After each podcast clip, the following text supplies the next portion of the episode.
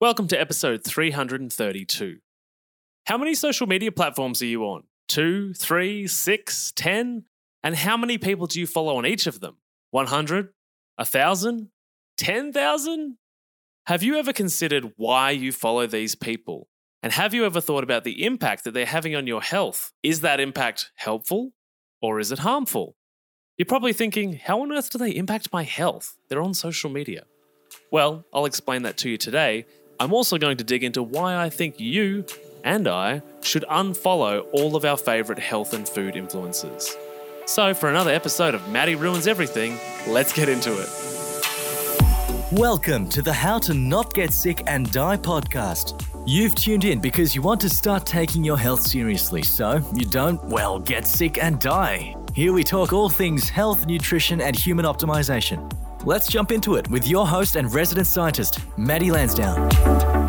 What is up, legends? I mean, what's going on, my healthy friends? What's up, my healthy friends? Oh my God.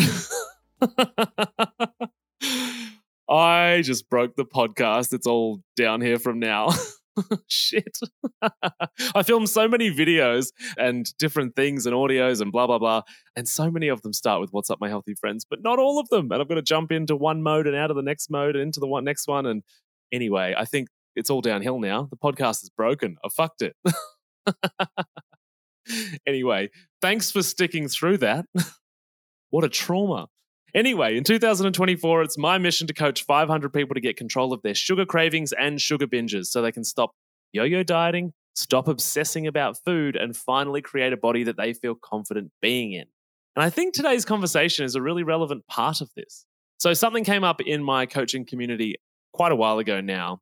Now I bring it up all of the time, which is that this idea of social media and the people that we follow okay, and how it's influencing our health. So you often hear me, and if you're new here, I often bang on about the idea that we are pack animals, we are tribal animals. And for that reason, we need to be really aware of who we allow into our tribe because social determinants of health, so the impact on our health that our social circle has, is more powerful in many instances than your genetic code, the food that you eat, the fitness and lifestyle that you have, right? So the people around you are the most impactful thing. And as we've heard Tony Robbins and Jim Rohn and many people say, you are the average of your five closest people. And in a really disconnected world where we don't see that many people socially on a daily basis, apart from maybe our partner or our family, a big part of the people we do see every day are on social media. We're seeing them a huge amount through this particular lens of the highlight reel of their life. And so online, through TikTok, Pinterest, uh, Instagram, Facebook, Snapchat, insert all of the other ones I don't even know about, right?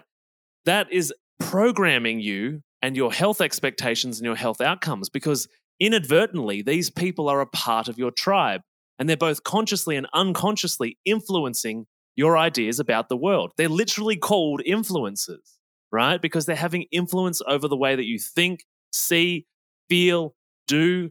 And so it's really important to be aware of this. And so, in the context of health and wellness, I see people on both ends of the spectrum. Okay. What I mean is in the social media world is that clients and followers and listeners, and maybe you too, they basically are in this space of following all sorts of different people because that's the nature of social media. And we, again, we're pack animals, we're tribal creatures. It's normal to want to build a big tribe because we want to be able to relate to people. We want to have goals and aspire to be like other people. And we also want to make sure that our place in the world is clear and that it makes sense, right? However, we've got people that have follow different people for positive and negative reasons and either end of that spectrum that I mentioned. So you might follow people because you have a guilty pleasure, and this comes from the particular client that originally brought this up a long time ago, that are much more overweight than they are and actually eat gluttonously online. And you know they do this thing called mukbang and i'm going to do a whole episode on that which is just literally watching people eat copious amounts of food and it's not good in any way. It's led to many deaths. I'm going to report on those deaths when I do the episode. But the point is that people have a guilty pleasure of looking at people online, and this is the idea of reality television, looking at people that they look down to. And one of the nice things about reality TV is it says, hey, at least I'm not that bad. And I actually have a mate, Steve, and Steve might even listen to this episode. This was a couple of years ago. He, he you know, flew to Queensland and hung out with a group of mates up there. And then he came back and hung out with, you know, the sort of people that we hang out with down here. And he said that he realized when he was hanging out with his mates in Queensland He said, I realized I was hanging out with them and said, at least I'm not as fat as Dave, or at least I'm not as fat as this person and this person. Then he realized he caught himself. That's not healthy, right? And so it's, it's more evidence of that. And the same thing happens online is that we might have guilty pleasures through you know social media or reality television type pages and channels and it makes us feel better about ourselves right but then on the other end we see the problem too that we're following unrealistically extremely healthy fit young you know women or men that have no responsibilities that were maybe born into mum and daddy's money that um, have genetics that allow them to be in tip top shape you know and and they're in this environment that we could never create for ourselves and the reason that I think that talking about this is important is because on either end of that spectrum, it creates different feelings within you that influence the way that you are, right? Because if you watch somebody eat 10,000 calories of fast food in a mukbang video, you'll say, at least I'm not that bad. And that doesn't inspire you to change because you feel like you're already ahead of those people, even if you're not healthy whatsoever, right? Even if the habits that you've got are not good at all, you'll still be like, actually, I don't need to do anything. Equally, on the other end of the spectrum, if you are watching and consuming content of women and men and people that feel like they're so far out of this world and actually you've got a different body type to them, you've got a very different life to them, and there's no possible way that you could end up being like them, it might bring up feelings of self disappointment, shame, embarrassment, self loathing, and self talk that is like talking you talking you down all of the time and saying you'll never be that, you're not good enough, you're not strong enough.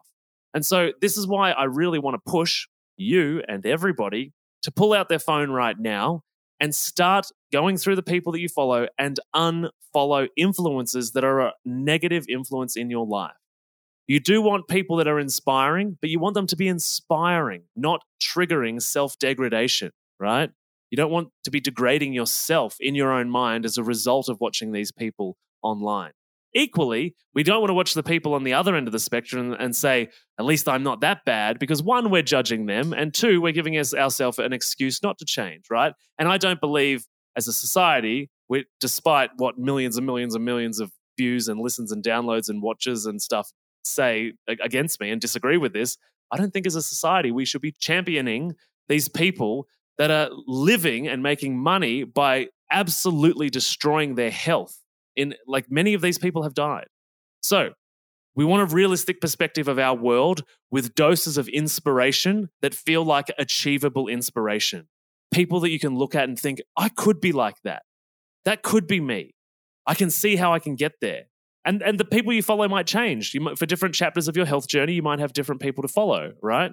And so I encourage everybody to start an unfollowing event in your life, go onto your platforms and unfollow and notice what comes up in you when you start unfollowing these people. Because many of the people that we follow, there's a guilty pleasure in there. There's like a, oh, but I want to know what's going on. And the example of uh, this being amazing that I want to share is actually my own.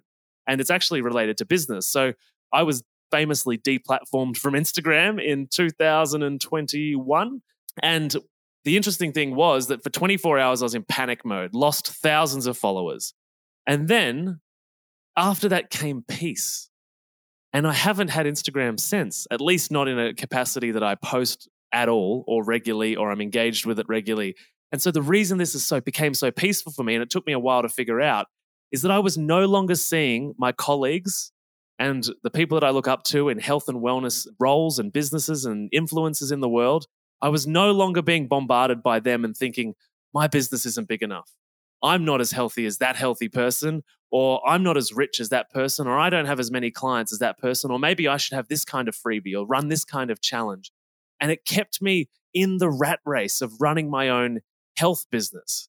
And after that disappeared, it took a few weeks and I felt so much peace of being disconnected to that. And interestingly, the podcast and my business and my clients have had more success ever since I was deplatformed from Instagram and was no longer a part of that. And so I want to encourage you to do the same thing, whether you've got a small business, whether you've got a job, uh, you know, and you're just following people on LinkedIn that make you feel not good enough, whatever the platform is, wherever you've got the social determinants of your outcomes, your social circle, your tribe, much of which is going to be in social media, I want you to go and unfollow. Open your phone right now, check in, see how it makes you feel to unfollow different people because that feeling will tell you a lot about why you follow that person and how it makes you feel right? And you can ask yourself, is this serving a lower version of me or my higher self? And if it says the lower version of me, time to unfollow, right? Is this triggering of negative self talk and does it make me feel embarrassed or shameful that I can't be like this healthy person? If that's the case, you might want to unfollow them. If you want to go, you go to unfollow someone and think, does this person have good values and inspire me and make me feel good about myself? If that's the case, they're a keeper. And I hope I'm on the keeper list, but if I'm not, that's okay too. You've got to do what's right for you. If you've enjoyed this episode and you know anybody that's stuck and glued to all of the health and wellness social media nonsense that's keeping them stuck because they've got 3,000 different concepts and ideas and influences thrown at them every single day, maybe sharing this episode with them is the best thing that you could do. You could influence that friend by sending this episode. all right, gang, unfollow all of the people and enjoy the peace. Come and hang out with me in a place where you don't have to engage with this stuff. Interestingly, I don't have Instagram, Snapchat, LinkedIn, uh, Messenger, Facebook. I don't have any of, any of it on my phone. None of it is on my phone. It is so damn peaceful. And when you say, oh, yeah, but Matty, I need to talk to this person. I needed to message this person. I needed to do this. I did the same thing. I went through that same bullshitting. Guess what? None of it matters. If you've enjoyed this episode, give it a like, give it a share, give it a five star, and uh, share it with the world. Unfollow. Enjoy.